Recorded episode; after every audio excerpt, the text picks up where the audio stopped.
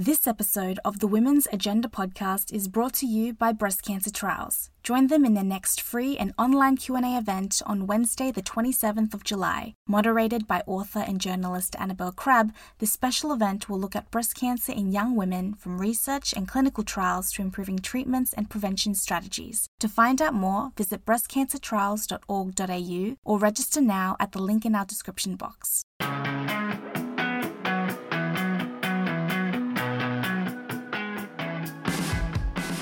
Hello and welcome to the Women's Agenda podcast. My name is Angela Priestley and I'm the publisher on Women's Agenda. And I'm here today with special guest co host Mariam Mohammed. Hello, Mariam, how are you? Hello, hello, Angela. It is I, Mariam Mohammed. Thank you for having me here today. Thank you for joining us. And we have your stay at home cat in the background, we might get to a little bit later on. But on the agenda today, we will be discussing the motherhood penalty, the gender pay gap, lots of things and bits and pieces around money as well. So, plenty of great stuff. Not so great stuff. Don't necessarily want to be talking about gender pay gaps, but here we are, but plenty of things to talk about today. Thank you for listening. So, hello, hello again, as you introduced yourself. How are you? I'm good, Angela. I'm having a scatterbrained day today. Me too. So, listen, I'm just going to be here making little boo boos, correcting myself. But that is life. That is life. And I am owning it. That's good because, I mean, in my first quick take of attempting an introduction in the past two minutes, I did call you a co ghost. That's about where my brain is at at the moment as well. So we are going to do good work today. I love it. Let's do it. Let's bring two scatterbrained people together and we will create magic. We will. Yeah. I feel like we really did get the timing right in having you involved in this particular episode in this particular week because there just so happens to be a lot to talk about when it comes to money. And you are the co founder of the social enterprise Money Girl, which does support women on financial literacy. And that is one of your many things and one of the many hats that you wear. So great to have your expertise involved this week.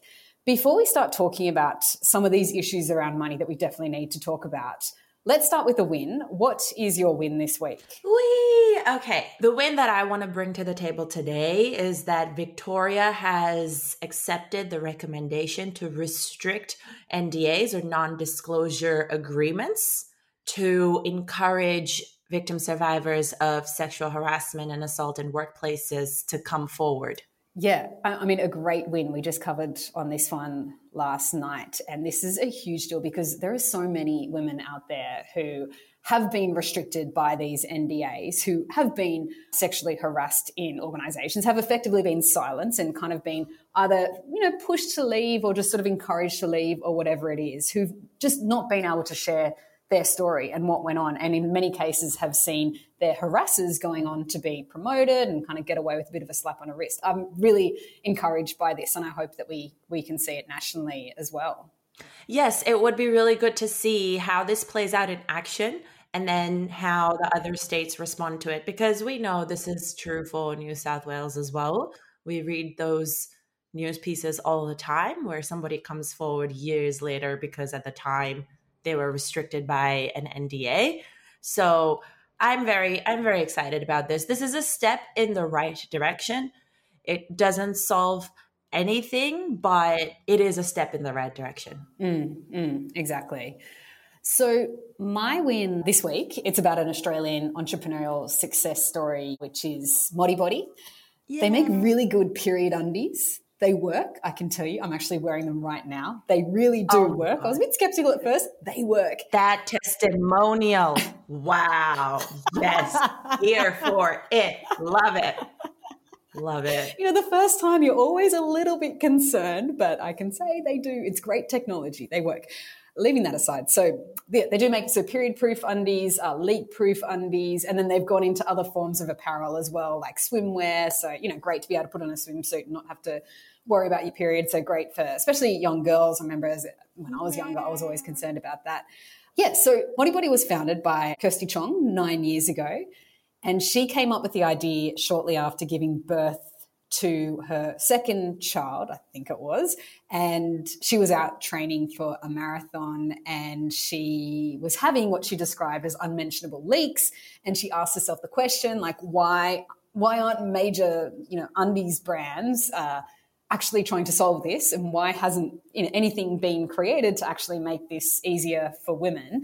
And well she thought well i might give it a go. And so she did. She invested $20000 in looking at the innovation and getting the technology right. And then later uh, i think it was pursuing kind of a, a, short run about 500 or so uh, prototype versions of the garment. And then went to market, made around $50,000 in the first year, made around $50 million last year, and just sold the business for $140 million.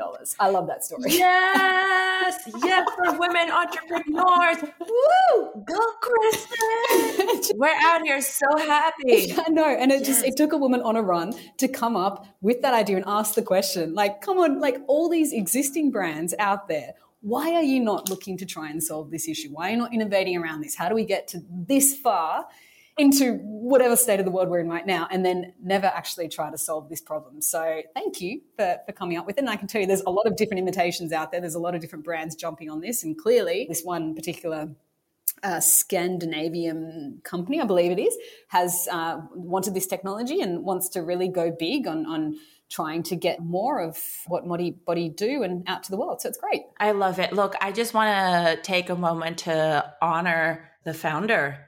Like that is a big achievement for a woman founder to take an idea all the way through to exit to get mm. investors mm. to say yes we will invest and not like oh but this only caters to a small part of the population because let me tell you investors do say that when you create products that are just for women, as if we're not half of the world.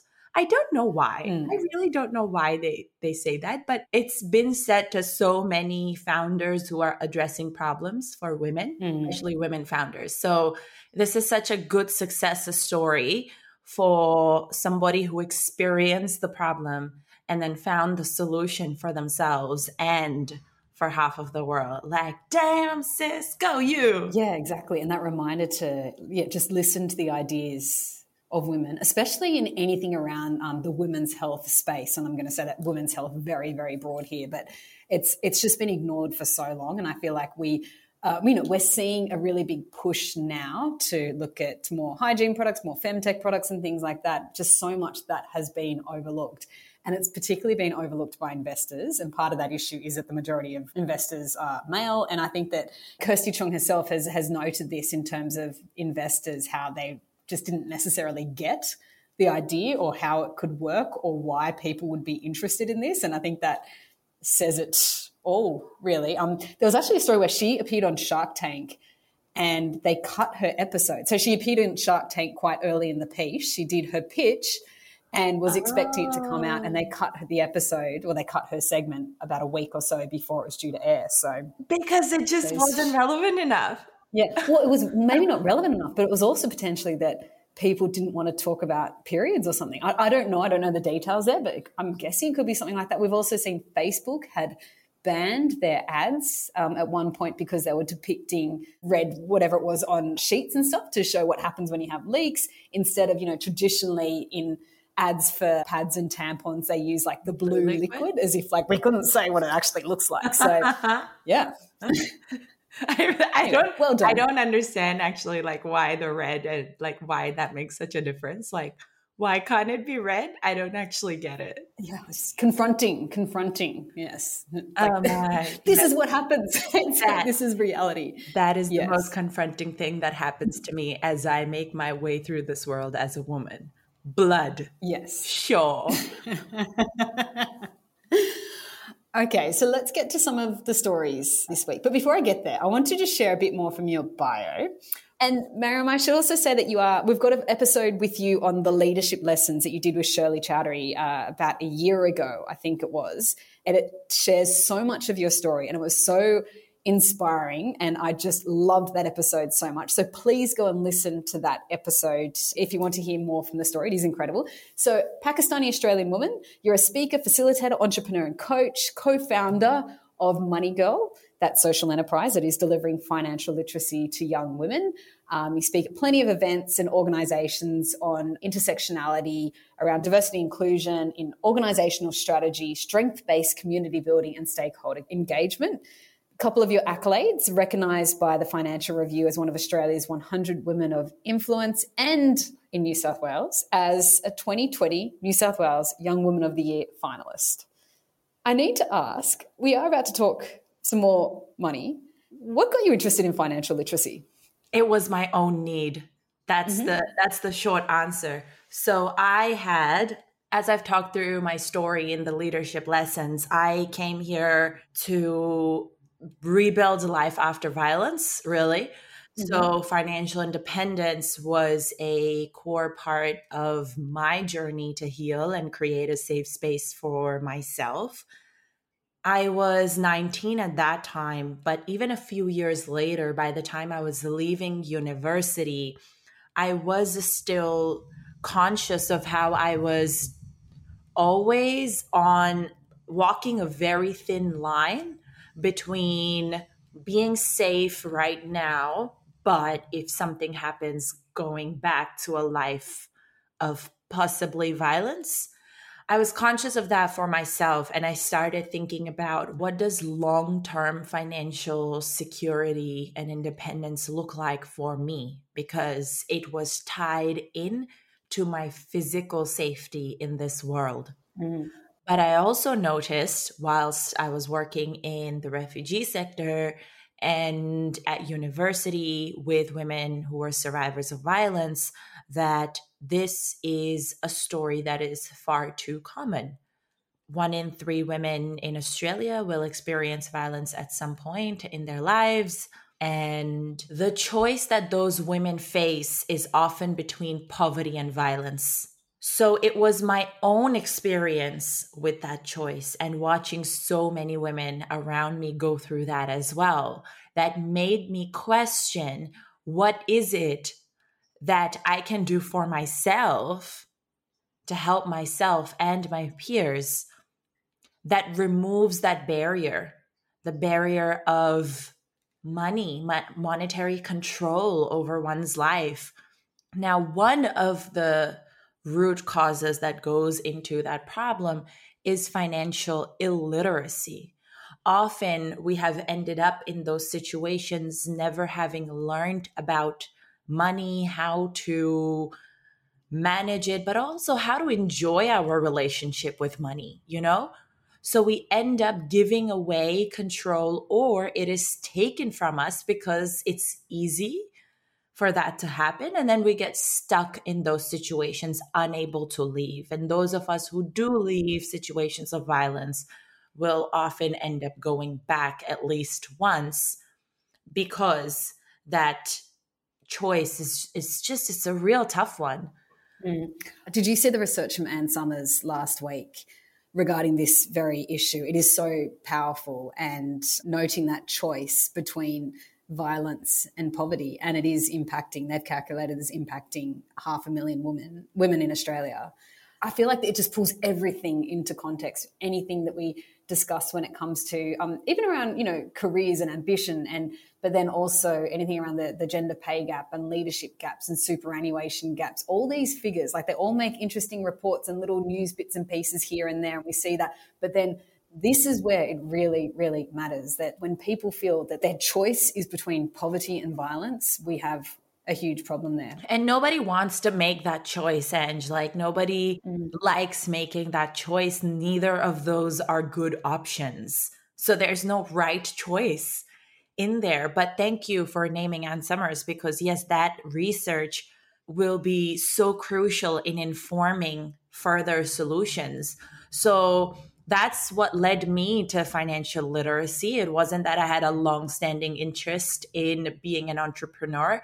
Heck no. I actually really, really did not want to be a business owner because my father is a small business owner. Him and his brothers run a family business together. And I looked at their life and I said, no, sir. I did not want to do that. and uh, would I be correct in saying that now you see that there's actually the potential in a portfolio career or a portfolio way of being, I guess, that you can have many different interests, that you can find a way to have a living while still having a life and doing different things. Yes, absolutely. And I think that world, possibly pre GFC of 08, was a different world than what it is now. At that time, people picked one career and one job and stayed in it for decades. Now it's a very different world that we exist in. And I strongly advocate actually for people to be multifaceted, have, like you said, that portfolio, because rarely is a person only interested in doing the one thing in their life. And sometimes that scares people because they think, oh, if I am an engineer, then I have to stay in this field. This is what people identify me as, right? But you are a human with infinite potential. And it is okay for you to be more than one thing. Mm. Mm, yeah, exactly. So, a, a, couple of quick things is that I wanted to highlight the figures that we've sort of been alluding to that came out today. So, the first is around the gender pay gap. That there's this new report out today that looks at um, HILDA stats that includes the Workplace Gender Equality Agency stats. It comes from KPMG, which has basically calculated the gender pay gap at being a billion dollars a week. It's 51.8 billion dollars a year. So, those numbers are just mind boggling. Plus, there's a second report out today that we've also covered that looks at the motherhood penalty and that finds that women will end up in the first five years of their first child, they will earn 55% less than they were earning prior to having a child.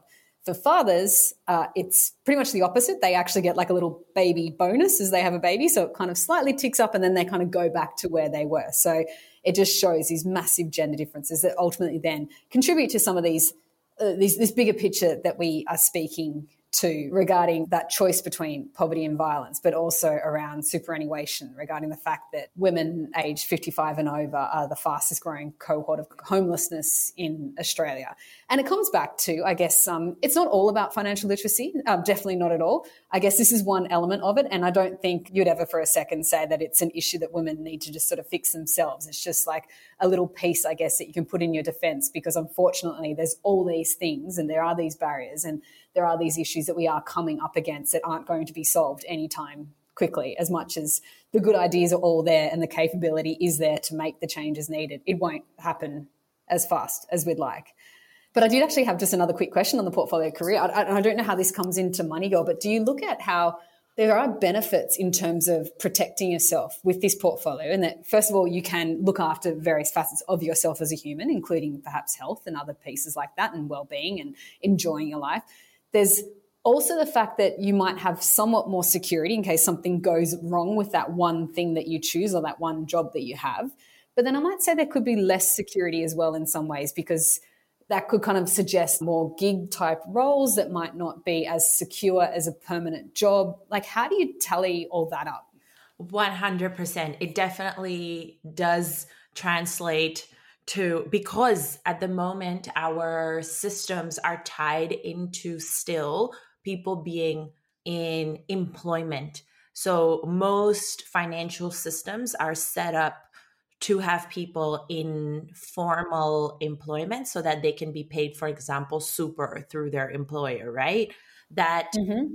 is not the same for gig workers, casual workers, or yes, people who are business owners, all of that kind of stuff. So it definitely does require a higher level of awareness of your finances to make that fluctuation work for your financial safety or just for your safety in general.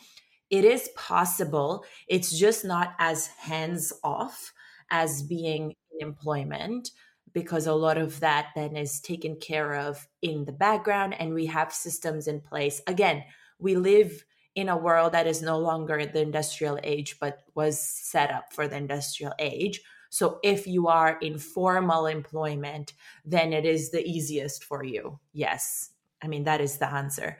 But it is possible to build a money system that works for you, even if you are doing multiple, let's say, part time jobs or one part time job and a business or multiple gigs. And there are apps and tools mm-hmm. out there that will help you make it happen. Mm, And the usual cohort of students that you have or people participating in your programs, where are they at in terms of investing? I guess when we've done a couple of surveys for our own audience, we have found that women are telling us, not all women, but there is a cohort of women who are saying, well, I can't even thinking about investing because I'm living week to week. I need to pay this mortgage or this rent or whatever it is. I need to feed the kids. There's not really a question of being able to think about investing in shares or even purchasing property. So how do you have that conversation, particularly to, to younger women as well? Yes. So we do cover investing in the Money Girl course, and a lot of those people are either at the start of their journey, so haven't invested ever but are interested in it, or they have started but have limited understanding and want to learn more. I would say, in our experience, a big cohort of the women who come through the course are very interested in investing, which honestly was a surprise to me because I was always told women are not interested in finances or investing or whatever, you know, like to me it was a big surprise like when we asked people if they were interested how many said yes like as a percentage of how many said no versus yes.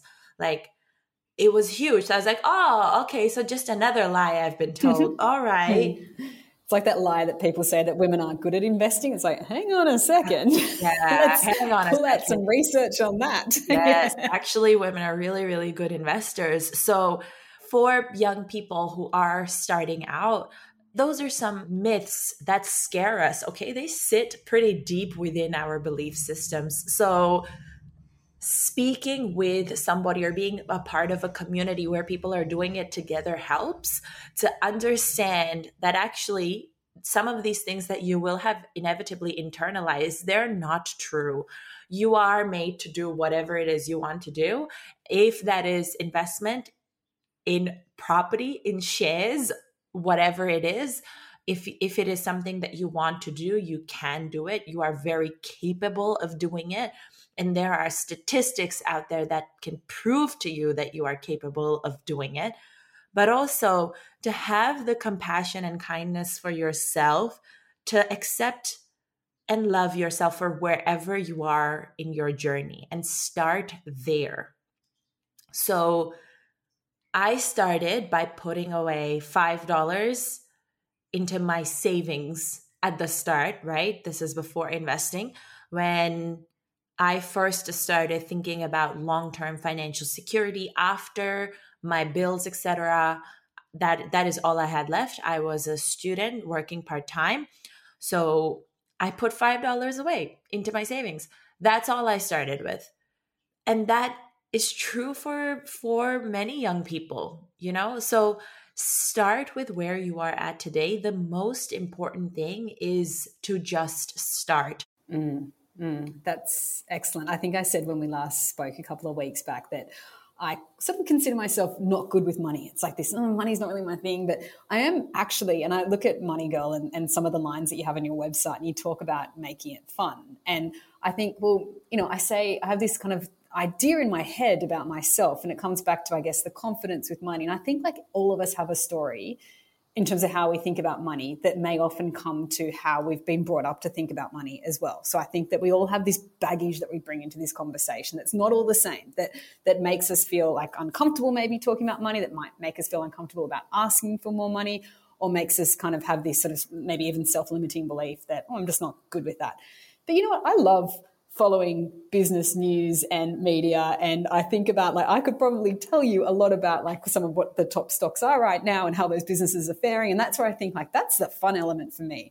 And that's what i think about also some of these apps as well it can just kind of immediately start to engage you in some of that depending on what kind of level of um what, what type of app you're using. And of course um, what kind of level like you're looking at in terms of trying to get involved and seeing where that money is going. But it can get you involved in things like ESG, take an interest in that, see how you might start thinking about companies in terms of the diversity that they have on their boards or what they do around climate change or just what you see as a really great future industry and a future business. Like you, you can just start to kind of engage in all of this and use your money as well. And the same with our superannuation. Yes. It's like we might not have a huge amount of money to make a difference, but we can make our money matter in some way. You know, that we can use it to try and push what we believe in and the kind of future that we want for our kids as well. And like I say, it's different for everybody, but I like that idea of the fun element to it. And I think it also comes back to this idea of like we're multifaceted people. Like this is just one area of it's, it's it can be an extra little subtle income stream that occurs here to support us later on, but it can also be part of our interests and, and what makes us human as well. Yes. And look, I'm glad you mentioned superannuation because in Australia, that is mandatory if you're in formal employment. So if you have ever had a super account, then you are actually an investor, whether you know it or not, because that is what is happening inside your superannuation account, right? And maybe when you're just starting out, if you are intending to retire in Australia and you have a superannuation account, maybe investing at the start just looks like putting some extra money away into your super, you know, which has a whole bunch of other benefits besides just investing for your future. But yeah, it it can look like so many things and it can be fun and it can be what makes most sense to you. Yes. Well, thank you so much for this conversation. Before we go, I do want to ask one more question because we, have talked about the uh, portfolio career, and I wanted to ask about the current projects that you're working on. And Money Girl is just one of your projects, but um, you have mentioned a book. So I don't know if you're open to sharing more, but I'd love to hear more or where you're going with what's in that book. Absolutely. At this point, I might say, I don't know if this is fiction or nonfiction or. it's nonfiction, and it absolutely terrifies me to talk about it right mm-hmm. now. Can I just put that out there? This is what you do. The, uh, you put it out there, you put it out to the world, and then it happens. So, so I have been working on this proposal for a bit, and I am now taking that conversation forward with a publisher. Right. Yeah. It's a nonfiction book about money, but it talks about money through storytelling through my own story. The goal is to talk about money through the lens of gender, race, religion, and culture. Mm-hmm. So I want people to be able to take away helpful lessons, but I really want to speak to the impact gender, race, religion, and culture has on your relationship with money because I found that to be a barrier. Again, it comes from a personal need. When I read mm. self help books about money, I do find them to be for a certain audience that mm-hmm. is not me. Right. Mm. And when I'm having money conversations in the Money Girl community or beyond, there are some common conversations I have around culture, religion, and the beliefs that come with that, right? Your husband is supposed to be a retirement plan, for example, or your son is supposed to be a retirement plan. Actually, if you're a South Asian woman, you're supposed to, you know, get married, have children, and then when you're older, your son is supposed to take care of you. So that's a cultural belief. There's religious beliefs around, oh, I'm supposed to earn my living, but if I am saving money, like especially around interest, uh, I'm a Muslim woman, like for Muslims around interest or around any money that is earning money that you are not working for, they have religious beliefs around it. And that becomes a barrier for them to actively participate in the financial system that we currently exist in. There's so many conversations around that that I have on repeat with South Asian women, like I'm unhappy at home because of this kind of control or abuse, but I cannot open my own bank account because my father will know that I'm no longer depositing my income into the bank account that he has access to.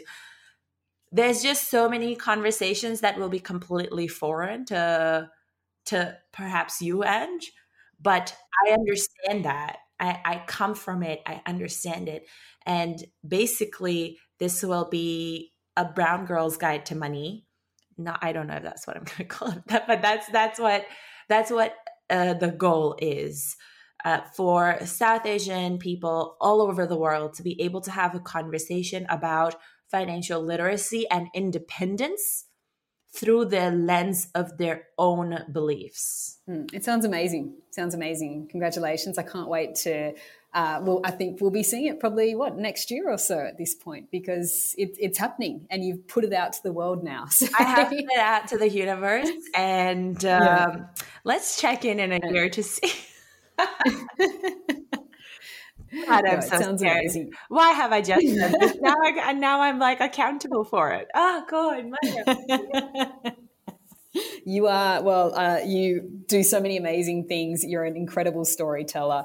You're an excellent speaker and i'm sure that you're also an excellent writer. So congratulations. It's happening so i can't wait to see it and read it and support it on women's agenda as well. So thank you. And thank you for being a part of today's uh, podcast. It was amazing and we will definitely chat again. Thank you. Thank you for having me anne Right, thank you for listening to the Women's Agenda podcast. A reminder that, as always, you can check out all the stories that we've discussed and much more on our website, womensagenda.com.au. We'll also share plenty of links and other things to resources and uh, Money Girl and other bits and pieces that we have discussed in this episode as well. Thank you for listening.